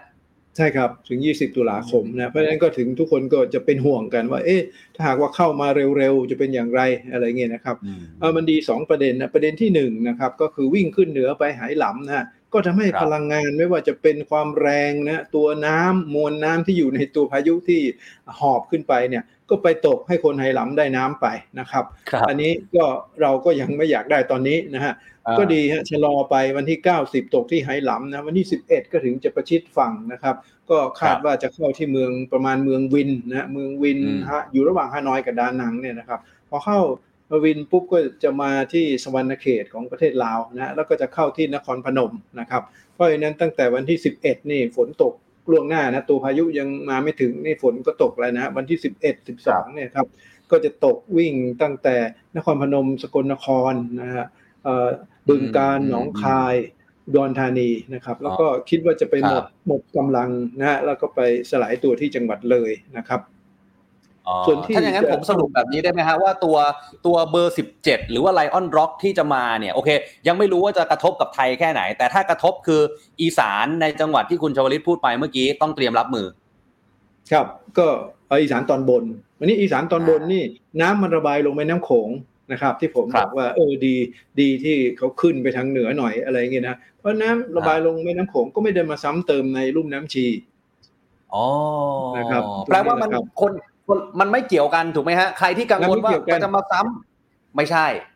ไม่ครับมันไหลไปคนละทางฮะอาจอาจจะมีอ๋อพื้นพื้นที่ทางเนี่ยอีสานตอนเหนืออีสานตอนเหนือที่อาจจะเอ่อเดือดร้อนหน่อยน้ำระเอ่อระบายช้า เพราะว่าเป็นที่ลุ่มต่ำของทางอีสานเหนือก็คือ แถวบริเวณอำเภอศรีสงครามมาถึงท่าอุเทนนะครับ อันนั้นก็ครับคจะรับจะน้ำจะขังอยู่นานนะแล้วก็อีกบริเวณหนึ่งก็บริเวณหนองคายเท่านั้นเองนะครับอืมที่ว่าอืมมีที่ลุ่มต่ำอยู่นะฮะน้ำก็จะระบายช้านะครับเอ่อครับ ส่วนเมืองต่างๆ ไม่ว่าจะเป็นนครพนมเอ่อกาฬสินธุ์นะฮะอันนั้นก็ไม่ห่วงครับจะห่วงเมืองอุดรฮะเมืองอุดรก็จะอ่าฝนตกเยอะนี่จะระบายน้ำไม่ค่อยทันนะครับเพราะฉะนั้นเครื่องสูบน้ำตอนนี้ก็มาซ้อมสูบได้แล้วฮะซ้อมสูบทำ11ทำไมอะครับ12ก็ได้สูบจริงเพราะว่านะครับ อุดรพื้นที่เขาต่างจากจังหวัดอื่นยังไงฮะเอออุอุดรนี่จริง ๆ ก็ก็อยู่ในที่ดอนนะฮะอยู่ในที่ดอน แต่ว่าตัวเมืองเขาเนี่ยใหญ่มากนะใหญ่มากแล้วก็อ๋อคลองที่จะช่วยระบายน้ำเนี่ยมันมีไม่เพียงพอนะครับเอ่อ ที่เห็นครับรูปที่ขึ้นนี่นะฮะเอ่อเห็นอยู่ทางค่อนมาทางซ้ายมือหน่อย ก็อันนั้นก็จะเป็นวันที่ 11นะฮะวันที่ 11 ที่พายุไลออนร็อกนี้นะครับ หมายเลขครับ17นะฮะเอ่อจะอืมเข้ามาที่เวียดนามนะเวียดนามก็บริเวณเมืองวินนะเมืองวินแล้วก็อืมมาถึงสะหวันนะเขต แล้วก็ที่เข้ามาในไทยนิดนึงนะฮะอันนี้เริ่มวันที่11เนี่ยครับก็จะที่นครพนมนั่นแหละครับ คราวนี้ครับเอ่อ พายุเนี่ยนะครับตัวตัวนี้เนื่องจากหนึ่งปล่อยพลังงานนะฮะไปทำฝนตกที่อ่าไหหลำแล้วจำนวนหนึ่งนะเพราะฉะนั้นเนื้อฝนก็จะน้อยลงนะพอมาขึ้นฝั่คงรับเนื้อก็น้อยลงด้วยนะครับ แล้วในส่วนที่ว่าเอ่อช่วงจังหวะนี้นะครับ จะเริ่มมีมวลอากาศเย็นจากประเทศจีนลงมานะครับอืมมวลอากาศเอ่ออากาศเย็นจากประเทศจีนก็มาปะทะแล้วทำให้พายุนี่อ่อนตัวลงเร็วนะครับอ๋อลดความแรงลงได้เร็ว เพราะฉะนั้นก็ จะมาถึงเพียงจังหวัดเลยนะฮะไม่สามารถที่จะครับข้ามเข้ามาที่จังหวัดน่านหรืออุตรดิตถ์ได้นะครับ ก็จะมีฝนตกที่น่านอุตรดิตถ์นิดหน่อยนะฮะแต่ไม่มากนะครับเพราะฉะนั้นครับคก็รับจึงเป็นผลดีนะที่มาทำให้น้ำอืมอ่างเก็บน้ำขนาดกลางขนาดเล็กที่อยู่ในพื้นที่อีสานตอนบนบนอีสานตอนบนสุดที่ชิดแม่น้ำโขงแล้วก็ไหลลงแม่น้ำโขงด้วยนะครับ เพราะฉะนั้นครับก็ก็เป็นผลดีนะครับ อันนี้หลังจากที่สลายครับตัวไปในวันที่สิบสามอืสิมบสี่สลายตัวแต่ว่า ขวามือเนี่ยเห็นไหมฮะลูกที่สิบแปดนะฮะลูกที่สิบแปดมาแล้วครับกำลังมาก็จะเคลื่อนที่เข้ามานะฮะก็เลยครับจะขอดูรูปถัดไปเนี่ยรูปถัดไปอะเป็นภาวะของเอ่อลูกที่สิบแปดวิ่งเข้ามานะครับ รูปที่รูปที่ครับสองที่ผมผมเตรียมให้คุณออฟไปนะเนี่ยแหละครับใช่ไหมฮะจะเห็นว่าก็วิ่งไปทางทางไหหลำเหมือนกันนะวิ่งไปทางไหหลำนะครับปรากฏว่าเหนือขึ้นไปอีกด้วยนะฮะฮะที่เป็นวงวงๆเนี่ยลูกสิบแปดวิ่งขึ้นนะฮะอันเนี้ยครัฮะบก็จะทำให้เออโอกาสเข้าไทยชักชักจะมี มีนะฮะแต่ไม่ค่อยมากเท่าไหร่อะไรอย่างเงี้ยนะครับอืมเอ่อคเพบราะว่ามีอย่างที่ผมเรียนเมื่อกี้นะครับว่ามีเอ่อมวลอากาศเย็นจากประเทศจีนมาปะทะด้วยนะฮะคราวนี้เป็นที่เป็นไปได้นะฮะดูรูป 18นี่นะฮะอันนี้สภากะสภาวะการวันที่ 13 14 15นะฮะก็มีโอกาสที่จะมาไม่ถึงเอ่อมาสลายตัวในเวียดนามนะครับ หมายความว่าจะมาไม่ถึงลาวแล้วก็ไม่ถึงไทยแล้วนะครับ อันนี้ก็เป็นครับส่วนที่ดีที่ว่าจะจะไม่ไม่ได้มาซ้ำเติมในพื้นที่ครับไหนไหนเลยนะครับอ่าแต่อย่างนี้ครับ จะเห็นว่าเวลาเกิดเกิดพายุเข้านะกำลังก็แรงนะครับ ก็เลยทำให้อืมที่ผมเขียนลูกศรทางด้านล่างซ้ายเนี่ยครับเอ่อฮะที่ประชิดไทยนะฮะชายแดนไทยพม่าเนี่ยครับก็จะมีครับเอ่อลมลมมรสุมก็จะมีกำลังแรงนะฮะเพราะฉะนั้นเนี่ยครับเอ่อ ตั้งแต่ราชบุรี เพชรบุรีประจวบแล้วก็ชุมพรนะฮะจะมีฝนอ่าตกมากนะครับ ในช่วงวันที่อืม13ถึง15 ตุลาคม นอกจากนั้นก็โอ้งี้แถวตราดนะฮะใครตราดใครที่จะไปสองสี่ครับใครที่จะไปเที่ยวหัวหินชะอำช่วงนั้นนี่เจอฝนแน่นอนใช่ไหมฮะครับเจอฝนแน่นอนแล้วก็อาจจะก็หนักหนักหน่อยนะหนักหน่อย เพราะว่าเป็นส่วนที่มันดึงความชื้นมานะฮะเอ่ออ่า ส่วนส่วนลูกทางซ้ายมือนั่นเป็นไซโครนนั่นไม่ไม่เกี่ยวนะฮะผมเอามาครับพูดถึงเพราะว่าเดี๋ยวจะมีใครพูดถึงว่าโอ้มีไซโครนเดี๋ยวไซโครนจะเข้าไทยไม่เข้านะฮะไซโครนไปเข้าอ๋ออิอินเดียนะครับอันนั้นก็ครับช่วงสถานการณ์ช่วงวันที่เอ่อ13ถึง15นะครับเพราะฉะนั้นก็อืมเอ่อจะไม่ไม่เป็นห่วงฮะไม่เป็นห่วงมาครับจริงนะครับ แต่ว่ามาอ๋อแล้วปรากฏว่าขึ้นเหนือมากนะขึ้นเหนือมากอ๋อแล้วก็ปะทะอากาศเย็นนะครับ ก็เลยครัทำบให้เอ่ออ่อนตัวเร็ว สลายตัวอืมเร็วนะครับ ก็ครับครับก็เลยทำให้อ่ามีผลกระทบเฉพาะในพื้นที่ที่ติดแม่น้ำโขงนะติดแม่น้ำโขงก็คือระบายน้ำลงแม่น้ำโขงไปนะครับก็ไม่น่าจะมีปัญหาอะไร แต่ว่าทีนี้ครับไม่เอน่าอจะผมีมเห็นปัญหาผมเห็นบทสัมภาษณ์ของคุณชวลิตที่เอ่อออกแนวเป็นห่วง ปริมาณน้ำในเขื่อนสิริกิต์หรือว่าเขื่อนภูมิพลซะด้วยซ้ำไปว่า ถ้าพายุเนี่ยมันหอบมาตกแถวๆนี้หน่อย ก็จะช่วยเติมน้ำในเขื่อน เพราะว่าน้ำในเขื่อนตอนนี้มัน 40%เท่านั้นเอง เดี๋ยวมันจะแล้งใช่ไหมฮะอันนี้มันอันนี้ถูกต้องไหมฮะอันนี้ก็ยังยังยืนยันอย่างนั้นอยู่นะครับ เพราะว่าครับตัวอย่างเอ่อในในด้านตัวเลข 40%นี่ก็มีคนโต้แย้งนะฮะก็เลยขออนุญาตครับเอ่อเรียนชี้แจงนิดนึงนะครับ ก็ครับ เอ่อเอาเอาภาพนี้เอานิดหนึ่งก่อนฮะว่าภาพที่ผมอ่าภาพนี้พูดก่อนเลยครับอันหนึ่งก็คืออุบลรัฐนะฮะอุบลรัฐก็เป็นตัวที่คนมีความเป็นห่วงกันนะฮะเพราะว่าอ่างเก็บน้ำเกิดอุบลรัฐอย่างในภาพเนี่ยครับเส้นสีแดงๆนะฮะเส้นสีแดงๆนี่ก็ขึ้นไปอ่าที่ลูกศรชี้นะครับ ก็ขึ้นไปอยู่เกินเกินเส้นประสีดำนะก็หมายถึงว่าในเดือนนี้วันนี้เนี่ยปริมาณน้ำนี่มันเกินเส้นควบคุมบนนะครับควบคุมบนก็มันก็ต้องเอ่อต้องทยอยเอ่อทยอยระบายน้ำนะครับ อันนี้ ก็อยากจะให้ระบายน้อยหน่อยนะเพราะว่าจริง ๆ มันมันมาอย่างตัวไลออนร็อกนี่มานะก็มีผลนะมีผลทำให้ฝนตกที่หนองบัวลำพูนะครับที่ผมไม่ไม่ได้กล่าวเป็นหลักเพราะว่าหนองบัวลำพูนี่จะตกน้อยนะตกน้อยอย่างในปัจจุบันนี่นะครับ อย่างในภาพที่เห็นเนี่ยครับถึงแม้สีแดงนี่ฮะจะอยู่จะอยู่เหนือเส้นเส้นบังคับบนแล้วนะฮะ upper rule curve เนี่ยครับก็ก็ยังมีที่ว่างนะฮะ อย่างครับมาตรวจสอบดูเมื่อกี้นี้นะครับ วันนี้เองก็ยังมีที่ว่างอยู่อีก 287 ล้านลูกบาศก์เมตรนะครับอืม287 ล้านลูกบาศก์เมตรนี่ก็ไม่ต้องห่วงครับ ในส่วนของไลออนร็อกเข้ามานะมันจะเป็นตัวปลายปลายๆเท่านั้นเองนะที่จะไปตกอืมบนเอ่อพื้นที่อย่างหนองบัวลำพูนะครับแล้วครับน้ำก็จะมาเข้าอ่างนะครับ เพราะฉะนั้นอยากจะให้ชะลอการปล่อยปล่อยน้ำนะครับ อันนี้จริงๆเมื่อวานก็ได้พูดคุยกันแล้วครับ แล้ววันนี้ก็ได้เอ่อทางราชการนะฮะทางท่านเลขาธิการ กองอำนวยการเนี่ยครับก็ได้เอ่อให้กรมชลประทานการฟ้าฝ่ายผลิตไปพิจารณาทบทวนนะฮะว่าให้ทบทวนลดการปล่อยน้ำลงมานะอันนี้ก็เป็นห่วงอยู่จุดนี้นิดเดียวนะครับครับซึ่งอันนี้บริหารจัดการได้นะครับอืมคราวนี้ครับครับมาประเด็นที่คุณออฟพูดถึงว่าสิ่งที่น่าเป็นห่วงก็คือว่าอ่างเก็บน้ำเขื่อนภูมิพลเขื่อนสิริกิตเนี่ยนะครับ มีน้ำอยู่ไม่ถึงไม่ถึงร้อยละสี่สิบนะครับอืมเวลาเราพูดถึงเอ่อตัวน้ำนะที่มีอยู่และ เอ่อเราจะต้องพูดถึงน้ำที่เอามาใช้การได้นะบางคนก็บอกว่าโอ้ยผมนี่ใช้ตัวเลขไม่ถูกต้องนะพูดถึงว่ามั่วซั่วอะไรเงี้ยนะครับ ตัวเลขครับมันขึ้นไปถึง 45 51 อะไรเงี้ยนะครับ โดยปกติอืมเราจะไม่ไม่พูดถึงน้ำน้ำน้ำตายฮะน้ำที่ไม่สามารถเอามาใช้การได้น้ำก้นอ่าง น้ำก้นอ่างอ่างเก็บน้ำสองอ่างนี่นะครับอ่างเก็บน้ำเขื่อนภูมิพลนี่มีน้ำก้นอ่างอยู่ถึง 3,800 ล้านลูกบาศก์เมตรนะครับ ความจุครับของอ่างเก็บน้ำเขื่อนภูมิพลทั้งหมดนี่13,000นะแล้วก็เป็นอืมน้ำที่ไม่สามารถเอามาใช้งานได้3,800นะครับครับเนี่ยฮะตัวที่อยู่ซ้ายบนเนี่ยนะครับพอครับพอเป็นอย่างนี้ปุ๊บนะฮะตัวปริมาตรนะปริมาตรที่จะเก็บน้ำแล้วเอามาใช้ได้จริงนี่มัน9,600นะครับอืมแต่ทุกวันเนี่ยครับมีน้ำอยู่สามพันนะก็คือ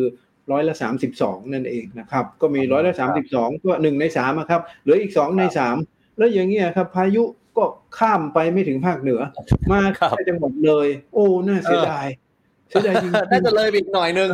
ๆนะถ้ามีแรงมาก ก็อาจจะคิดว่า แต่ถ้าไม่ไม่ไปใต้ไม่ไปที่ไหหลำนะไม่ไปไหหครับลำก็จะเข้าต่ำอีกจะเข้าอุบลก็ก็มาซ้ำเติมก็มาน้ำซ้ำเติมอืที่มอืมซ้ำเติมน้ำท่วมในป่าสักอะไรอย่างเงี้ยนะฮะอืมก็ก็ไม่ดีนะครับ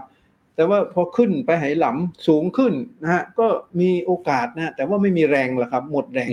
หมดแรงครับเนื่องจากว่าเอ่อความเย็นนะมวลความเย็นนะครับ มาจากประเทศจีนนะก็เลยมาปะทะกันไว้อันนั้นแหละครับ เป็นส่วนที่ผมกล่าวเสียดายไว้นะครับว่าอืมอืมได้ที่ไปไม่ถึงอ่างเก็บน้ำเขื่อนสิริกิตแม้แต่เขื่อนสิริกิตยังไปไม่ถึงเลยครับอืมเขื่อนสิริกิตเองก็ยังมีน้ำอยู่เพียง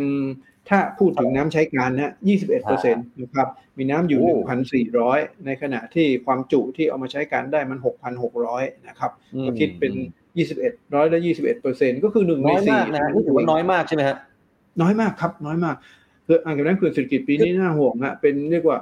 น้อยกว่าอ่างเก็บน้ำเขื่อนภูมิพลนะครับ ซึ่งปกติคือคือเนี่ยถ้าเขาจะมีครับน้ำมากกว่า อ๋อคือคือผมขออนุญาตนิดนึงคือ ถ้าโดยปกติทั่วไปเอาระดับมาตรฐานทั้งสองเขื่อนเนี่ยทั้งเขื่อนสิริกิติ์เขื่อนเขื่อนภูมิพลเนี่ยควรจะมีระดับน้ำสักกี่เปอร์เซ็นต์ครับคุณโจลิตคุณจะมีครึ่งอ่างครับ ครึ่งอ่างอ๋อก็เอ่ออย่างอ่างเก็บน้ำเขื่อนสิริกิตเนี่ยมีความจุใช้การ6,600นะควรจะมี3,300นะครับอืมในส่วนของอ่างเก็บน้ำเขื่อนภูมิพล9,600ก็ควรจะมีสัก4,500หรือ5,000อะไรอย่างเงี้ยนะครับรวมกันแล้วควรจะมีสัก 8,000อะไรเงี้ยนะเอ่อเรียกว่าจริงๆ อยากจะให้มีหมื่นหนึ่งฮะ เพราะว่าความต้องการใช้น้ำของลุ่มน้ำเจ้าพระยา 22 จังหวัดนะฮะ ในฤดูแล้งตั้งแต่เดือนพฤศจิกายนถึงเมษายนที่จะถึงแล้วเนี่ยนะครับ มีสูงถึง 12,000 ล้านนะฮะ12,000 ล้านนี่ใช้น้ำจาก 4 อ่างเก็บน้ำนะครับ อ่างเก็บครับน้ำเขื่อนภูมิพลสิริกิตนะฮะก็เอ่อมีน้ำน้อยอย่างที่เรียนนะนะครับ มีเพียง 6,000 นะครับมีเพียง 6,000 แล้วในเอ่อรวมนะฮะ หกพันนี่หมายถึงรวมอ่างเก็บน้ำภูมิพลสิริกิตนะแควน้อยบำรุงแดนนะป่าสักชลสิทธิ์ถึงมีแควน้อยจะเต็มนะป่าสักจะเต็มนะรวมกันแล้วก็มีน้ำเพียง6,300ครัเท่าบนั้นเองนะ6,300ในขณะที่เราต้องการใช้น้ำ12,000มีน้ำอยู่ครึ่งเดียวฮะพอมีน้ำอยู่ครึ่งเดียวโอ้แล้วการจัดสรรน้ำตอนนี้ก็กำลังคิดคำนวณกันอยู่นะกรมชลประทานก็หนักใจมาก ผมก็เดาทางไว้ก่อนเลยว่ากรมชลประทานจะต้องนะฮะเนี่ยฮะ อ่างเก็บน้ำภูมิพลสิริกิตนะครับอ่างเก็บน้ำแควน้อยนะมารวมตอนล่างป่าสักอีกก็ตามนะมีน้ำรวมอยู่ 6,300 เท่านั้นเองนะครับโอ้จากนี้ไปนะถึงแม้จะมีฝนตกนะตกชุกครับคนกระทั่งถึงปลายเดือนตุลาคมนะอืมมันพอไหมมันไม่ได้ไปตกเหนืออ่างมันตกท้ายอ่างหมดเลยครับ มันผิดที่ผิดทางใช่ไหมฮะอย่างมากที่สุดน้ำซึมน้ำซับที่จะมาไหลลง ก็ไม่จะทำให้น้ำอยู่ในอ่างเก็บน้ำสี่อ่างหลังนี่ไม่ถึงแปดพันแน่นอน เพราะว่าไม่ไม่ถึงแปดพันอืมปุ๊บเนี่ยการจัดสรรน้ำก็อืมจะเป็นในลักษณะเหมือนสองปีที่แล้วแล้งอ๋อสองแล้งแล้งเลยที่แวว่าอ่าจะไม่มีการส่งน้ำให้กับการปลูกข้าวพ่อแม่ครับพี่น้องเกษตรกรที่อยากปลูกข้าว ตั้งแต่เดือนพฤศจิกายนเป็นต้นไปนี่ต้องถูกห้ามไม่ให้ปลูกนะครับอืมตัวนี้แหละครับเป็นตัวที่จะทำให้เศรษฐกิจเราก็เอ่อเคลื่อนตัวช้าอีกแบนะบนี้เพราะว่าคนครับที่ปลูกข้าวในยี่สิบสองจังหวัดนี่นะปลูกปลูกปลูก หน้าแล้งนะครับ ก็ไม่สามารถครับปลูกได้ โอ้ครับแล้วแบบนี้เป็นแบบนี้ในเมื่อครับอันนี้ผมผมถามแบบคนไม่รู้นะผมก็ไม่ไม่ได้มีความรู้เรื่องของน้ำเรื่องของเกษตรกรรมสักเท่าไหร่แต่แต่ถ้าเรารู้ก่อนแบบเนี้ย เราพอจะเราเรามีมีหนทางที่จะป้องกันไหมฮะว่า ไม่ให้แล้งขนาดนั้น หรือให้ชาวนาเกษตรกรเขาพอมีน้ำกินน้ำใช้น้ำในการทำการเกษตรอย่างเงี้ยฮะคืออย่างนี้ครับ การปลูกข้าวนี่ใช้น้ำมากนะฮะสิ่งที่ทำได้แล้วก็ที่ที่เรียนว่ากรมชลประทานจะต้องตัดเลย ก็คือว่าใครจะปลูกข้าวไม่ส่งน้ำให้ ก็ต้องปลูกพืชอื่นนะครับ พืชอื่นที่เอ่อใช้น้ำน้อยเปลี่ยนไปนะใช้น้ำน้อยครัก็บประเภทพืชผักนะพืชสวนครัวนะครับเอ่ออย่างประเภทถั่วพืชตระกูลถั่วต่างๆ แต่ว่าความที่ว่าเอ่อคนลุ่มน้ำเจ้าพระยา 22 จังหวัดไม่คุ้นเคย ไม่คุ้นเคยนะอันนี้ต้องปรับเปลี่ยนนะต้องปรับเปลี่ยนได้แล้วนะครับ คือมีสองอย่างอย่างอย่างที่หนึ่งเนี่ยพื้นที่ลุ่มมีมาก เวลาพื้นที่ลุ่มครับเนี่ยปลูกข้าวมันก็ง่ายปลูกนะครับหวานอืมไปเลยนะหวานหวานน้ำต้มไปเลยอะไรเงี้ยนะครับ ไม่ต้องใช้แรงงานครับมาก อันนี้แทนที่เราจะปลูกไป 20 ไร่ 30 ไร่ ก็ลดลด ลดลงครับปลูกเพียง 25%ก็พอนะแล้วเรามาปลูกอ๋อพืชผักพืชตระกูลถั่วอะไรเงี้ยครับต้องปรับเปลี่ยนนะปรับเปลี่ยนตัวเอง ถ้าแบบนั้นนี่ครับกรมชลประทานจะส่งน้ำให้อยู่นะครับ ก็มาลงทะเบียนได้เลยครับมตอนนี้นะเริ่มไปลงทะเบียนได้เลยว่า จะปลูกหน้าแล้งครับเอ่อปลูกเอ่อพืชที่ใช้น้ำน้อยไม่ปลูกข้าว อันนี้กรมชนจะให้นะครับอ๋อแต่ว่าถ้าปลูกข้าวงั้นแบ่งไม่ให้ก็เรียกว่าต้องต้องบอกเกษตรกรว่าคุณแบ่งพื้นที่เอาแล้วกันนะ ปลูกข้าวน้อยหน่อย แล้วหันไปปลูกพืชอื่นแทนแบบนี้ใช่ไหมฮะ ก็ต้องงดปลูกข้าวเลยครับ หน้าแล้งนี้อ๋อต้อนะงครับงดไปเลยตั้งแต่เดือนอ่าพฤศจิกายนเป็นต้นไปนี่งดปลูกข้าวเลย ปลูกแต่พืชอ๋อพืชใช้น้ำน้อยอย่างเดียวนะครับ ใช้พื้นที่ครับเพียงหนึ่งในสี่พอนะฮะเพราะว่าน้ำก็น้อยอยู่แล้วนะครับเอ่อถ้าอย่างนั้นแปลว่าปีนี้สถานการณ์แล้งเนี่ยคิดว่าจะยืดยาวไปสักถึงเมื่อไหร่ฮะเนี่ยถ้าดูจากการคาดการณ์แล้ว ก็มาเหมือนกับสองปีที่แล้วนะฮะเราก็ปลูกอืมปลูกพืชจริง ๆ ถ้าพูดอย่างนี้นะครับ ก็มีคนแอบปลูกนะมีคนแอบปลูก แล้วก็ขาดทุนไปกันเยอะนะเพราะว่าน้ำไม่พอนะครับครับ เรามาดูมาดูจากภาพถ่ายดาวเทียมเนี่ยนะก็จะเห็นว่าอืมโอ้ยน่าสงสารเหมือนกันแอบปลูกไปสองล้านไร่นะฮะ สองล้านไร่นี่เขาก็ขาดทุนเยอะแยะเลยนะครับอืมอันนี้อืมอืมปีนี้ก็ต้องขอกันอีกครั้งหนึ่งนะฮะเป็นปีที่ครับสามครับนะครับ ที่ว่าจะต้องเอาวางอืมแผนการปลูกพืชเป็นปลูกพืชอื่นนะต้องหัดต้องครับเริ่มนะครับต้องเริ่มทำอืมอืมกรมส่งเสริมการเกษตรนี่พร้อมอยู่แล้วนะครับที่จะเข้าไปสนับสนุนนะขอให้รวมตัวกันนะรวมตัวกันอืมแล้วกรมจะเข้าไปส่งเสริมเป็นกลุ่มๆไปนะครับอันนี้ครับการรวมตัวเป็นไม่ว่าจะเป็นรวมเป็นวิสาหกิจชุมชน หรือรวมเป็นสหกรณ์เนี่ยครับก็จะได้รับการสนับสนุนจากรัฐบาลนะครับ ครับครับโอเค พอดีวันนี้เวลาเราไม่เยอะเท่าไหร่คุณโชลิตครับอีกหนึ่งคำถาม ซึ่งผมเชื่อว่าคุณโชลิตน่าจะตอบมาหลายที่แล้ว แล้วก็เป็นคำถามที่สุดคลาสสิกเหลือเกินจากชาวกทมฮะคือชาวกทมเนี่ย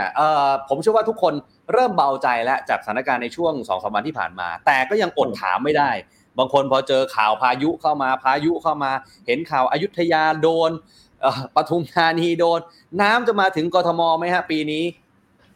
ครับก็ ตอนนี้นะฮะเมื่อกี้ก็ชัดเจนนะครับว่าน้ำก็ไปถึงลุ่มน้ำโขงนะครับไหลลงแม่น้ำโขงไปเนี่ยมีส่วนปลายปลายๆหน่อยก็จะมาไหลลงน้ำชีนะครับ แต่ก็ไม่ได้เพิ่มภาระอะไรกับลำน้ำชีมากนะฮะก็สามารถระบายน้ำได้นะครับ ครับไม่มาไม่มาถึงลุ่มน้ำเจ้าพระยานะครับอืมพอไม่ได้ไม่ได้มาถึงนั่นภาวะอย่างปัจจุบันนะวันนี้เองนะครับ ตั้งแต่เอ่อตอนเหนือลงมาถึงนครสวรรค์นะน้ำก็เริ่มลดลงนะครับ จากนครสวรรค์มาถึงสิงห์บุรีและอ่างทองนะน้ำก็เริ่มลดลงแล้วนะครับ จะยังหนักอยู่ก็ในส่วนของลุ่มน้ำส่วนที่ติดกับแม่น้ำเจ้าพระยานะแถวอยุธยาติดกับแม่น้ำน้อยนะครับอืมแล้วก็ติดกับแม่น้ำป่าสักนะครับเพราะฉะนั้นก็จะตั้งแต่อำเภอท่าเรือตามแม่น้ำป่าสักลงมาถึงอยุธยานะครับ ในตัวครับอำเภอเมืองจังหวัดอยุธยาเองนะอำเภอบางบานผักไห่เสนา ซึ่งเป็นที่ลุ่มต่ำนะครับ อันนี้ก็ยังมีน้ำ ทรงตัวอยู่นะครับ รวมมาถึงบางไทรนะฮะบางไทรนี่เป็นที่รวมน้ำแม่น้ำน้อยแม่น้ำเจ้าพระยานะฮะแม่น้ำลบบุรีรวมทั้งแม่น้ำป่าสักเพราะฉะนั้นน้ำมาเยอะๆก็คือแม่น้ำป่าสักนั่นเอง ซึ่งมีความจำเป็นนะครับเพราะว่าอ่างเก็บน้ำป่าสักเต็มแล้ว น้ำมาเท่าไหร่ก็ปล่อยออกเท่านั้นแหละครับ ตอนนี้นะครับครับแต่ว่าเอ่อสัปดาห์นี้ก็พยายามจะลดการปล่อยน้ำลงแล้วนะครับ อย่างไรก็ตามฮะที่บางไทรน้ำยังอัดเอ่อนะครับอืมปัจจุบันนี้วันนี้น้ำสามพันหนึ่งร้อยห้าสิบแล้วนะฮะสามพันเกินตัวเลขสามพันนี่ก็ก็เอ่อเรียกว่าเข้าขั้นเอ่อที่ต้องเอ่อดูนะเอ่อครับจ้องจ้องตาดูจ้องตาดูครับครับคราวนี้มันก็จะเพิ่มขึ้นเพิ่มขึ้นนะฮะเพราะว่ามีน้ำทะเลหนุนนะครับมีน้ำทะเลหนุนนะน้ำทะเลนี่จะหนุนหนุนสูงที่ผ่านมาก็เมื่อวันที่สี่ที่ผ่านมานะครับพวกเราถ้าเห็นเห็นวันที่สี่นะใครที่อยู่นอกคันนะครับ ถูกน้ำท่วมไปเท่าไหร่นะครับ วันที่สิบเจ็ดสิบแปดสิบเก้านะจะเอ่อมากกว่านี้อีกนะยี่สิบถึงสี่สิบเซนติเมตรนะครับเพราะฉะนั้นยังไม่หายไปไหนนะฮะสำหรับคนบางไทรปทุมนนท์กรุงเทพที่อยู่นอกคันกั้นน้ำนะครับ ก็ยัง ยังมีน้ำอยู่นะครับท่วมอยู่นะครับ แล้วก็สูงขึ้นอีก 20ถึง40เซนติเมตรนะครับเพราะฉะนั้นของที่เคยยกขึ้นไว้เนี่ยก็ต้องยกสูงอีกประมาณ 50 เซนนะครับ เพื่อเพื่อหนีน้ำที่จะอยู่ในช่วงน้ำทะเลหนุนสูงนะครับ โดยเฉพาะในวันที่ 17 18 และ 19 นะครับ3วันนั้น หลัง 19 ไปแล้วนะน้ำถึงจะทยอยลงคราวนี้ลงจริงนะลงจริง ลงจริงแต่ใช้เวลานานนะครับ เพราะว่าตลอดเดือนตุลาคมในน้ำทะเลจะหนุนสูง แล้วก็ลงน้อยนะครับ เพราะฉะนั้นจะยาวไปถึงต้นเดือนพฤศจิกายนถึงประมาณวันที่ 5 ไม่เกินวันที่ 5 นะครับ ถึงจะเข้าสู่ภาวะปกติได้นะครับเพราะฉะนั้นก็ยังเป็นภาวะที่น่าเป็นห่วง แต่ว่าคนที่อยู่ในคันไม่ต้องเป็นห่วงนะครับ ไม่ต้องเป็นห่วงเพราะว่าน้ำในทุ่งไม่มีน้ำไหลนะครับ ในทุ่งที่เคยไหลจากเสนาบางบานนะตอนนี้เสนาบางบานก็ยังอยู่น้ำอยู่ไปจนกระทั่งถึงสิ้นเดือนนะครับ ไม่ได้ไหลเข้ามาในทุ่ง เพราะว่ามีคันกั้นน้ำแล้วนะครับ ตอนนี้ปรับคันกั้นน้ำเดิมอยู่ที่คลองมหาสวัสดิ์ตอนนี้อยู่เหนือสามโคกขึ้นไปอีกนะครับ ชื่อคลองพญาบรรลือนะฮะเหนือสามโคก ทางตะวันออกก็เหนือคลองลังสิตขึ้นไปอยู่ชิด แม่น้ำป่าสักทางตะวันออกทางทางฝั่งตะวันออกนะครับ แล้วก็ไปชิดคลองสิบสามแล้วเพราะฉะนั้นคนกรุงเทพปทุมนนท์นี่ถูกปกป้องด้วยขันกั้นน้ำที่ขยายออกไปแล้วนะครับครับ ครับอะไรก็ตามนะฮะในส่วนของ ผู้ที่อยู่นอกคันนะคันที่อยู่ตามลำน้ำเจ้าพระยากับตามลำน้ำป่าสักนะครับ ต้องดูแลไปถึงวันที่สิบเก้านะครับต้องเดินตรวจคลองนะเดินตรวจคันเนี่ยครับตัวคัน เพราะว่าคันนี่แช่น้ำอยู่นานๆ แล้วระดับน้ำจะสูงขึ้น 20-40เซนติเมตรนี่แรงของน้ำนี่ก็จะดันนะแล้วก็มีการกัดเซาะนะครับหากว่าพบการกัดเซาะมากที่ไหน มีน้ำเริ่มซึมซึมผ่านตัวคันกั้นน้ำมานะต้องรีบแจ้งอบตอบจเทศบาล และกทมนะฮะให้รีบ มาซ่อมแซมนะครับ อันนี้ก็เป็นส่วนที่อยู่ใกล้บ้านใครทุกคนต้องช่วยกันดูแล้วนะครับ ครับผมครับผมวันนี้รบกวนสอบถามคุณชวลิตเท่านี้นะครับเป็นประโยชน์มากๆเลยนะครับสำหรับข้อมูลที่ได้มานะครับทั้งเรื่องของพายุทั้งเรื่องของน้ำในประเทศไทยนะครับ ไว้โอกาสหน้าได้มาพูดคุยกันใหม่นะครับ วันนี้ขอบพระคุณนะครับ สวัสดีครับครับด้วยความยินดีครับคุณออฟครับสวัสดีครับ สวัสดีครับ สวัสดีครับคุณผู้ชมครับนี่คือคุณชวลิตจันทรรัตน์ครับนายกสมาคมวิศวกรที่ปรึกษาแห่งประเทศไทย และประธานกรรมการบริหารบมจทีมกรุ๊ป ก็มาให้ความรู้เรื่องของน้ำท่วมในประเทศไทยนะครับ ก็ยืนยันผมย้ำอีกทีแล้วกันนะครับ ว่าพายุ 2 ลูกลูก 17 กับ 18 ที่จะเข้าไทยในช่วงกลางเดือนตุลาคมนี้สักประมาณวันที่ 10 11 เป็นต้นไปเนี่ยไม่ส่งผลกระทบซ้ำเติมกับพี่น้องที่เจอน้ำท่วมก่อนหน้านี้นะครับ เพราะว่ามันจะไปที่นู่นฮะทางอีสานตอนเหนือ แล้วมันจะระบายสู่น้ำโขงได้นะครับคุณผู้ชมครับ เอาละฮะทีนี้ทิ้งท้ายครับ วันนี้มีทางโฆษกรัฐบาลครับคุณธนกรวังบุญคงชนะนะครับมั่นใจนะครับว่าสถานการณ์น้ำปีนี้ไม่ซ้ำรอยปี 54 แน่นอน สั่งการทุกหน่วยงานเฝ้าระวังตั้งแต่ต้นปีแล้วนะครับแล้วก็ได้เปรียบเทียบแบบนี้ครับสถานการณ์อุทกภัยในปี 54 กับปี 64 เนี่ยปริมาณฝนสะสมทั้งประเทศเนี่ยปี 64 ปีนี้น้อยกว่าปี 54 อยู่ประมาณเกือบเกือบ600มิลลิเมตรนะครับปี 54 เนี่ย 1,948 ปี 64 เนี่ย 1,360 แปลว่าปีนี้ฝนยังตกน้อยกว่าปี 54 อยู่พอสมควรนะครับ นอกจากนี้ครับ ยังได้บอกด้วยว่ารัฐบาลเนี่ย จัดทำแผนแม่บทการบริหารจัดการทรัพยากรน้ำ 20 ปี ตั้งแต่ปี 61 จนถึงปี 80 ครับ ก็พบว่ามีผลงานที่เป็นรูปธรรมในช่วงปี 61 ถึง 64 ครับ ขยายเขตประปาเมืองพื้นที่เศรษฐกิจ 559 แห่ง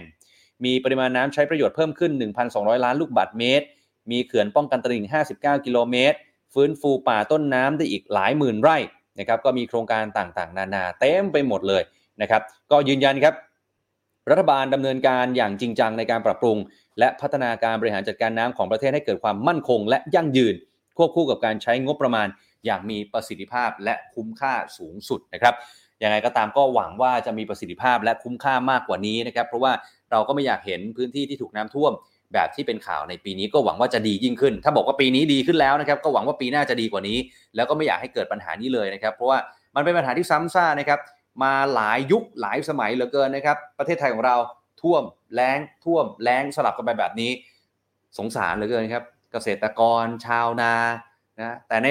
ทางกลับกันอันนี้ก็ต้องว่ากันตามความเป็นจริงนะครับ ว่าในทางกลับกันเนี่ยเกษตรกรชาวนาเองก็อาจจะต้องจำเป็นต้องปรับตัวแล้วนะครับ ในยุคสมัยนี้นะครับที่ อย่างเมื่อกี้คุณชาวลิตก็ได้แนะนำไปว่าหน้าแล้งเนี่ยมันแล้งจริง ๆ การปลูกข้าวเนี่ยอาจจะปลูกไม่ได้เลยนะครับก็ต้องหันไปปลูกพืชชนิดอื่นแทนนะครับนี่คือทั้งหมดของ The Standard Now ประจำวันนี้นะครับใครที่เข้ามาแล้วฝากกดไลค์กดแชร์ไลฟ์นี้ไปที่โซเชียลมีเดียของคุณด้วยนะครับแล้วเดี๋ยวกลับมาพบกันใหม่นะครับเจอกัน 2 ทุ่มถึง 3 ทุ่มที่แฟนเพจ Facebook YouTube The Standard และทางพอดแคสต์ของ The Standard ด้วยนะครับวันนี้ผมและทีมงานต้องลาไปก่อนนะครับพบกันใหม่โอกาสหน้าครับ สวัสดีครับ Standard Podcast, eye opening for your ears.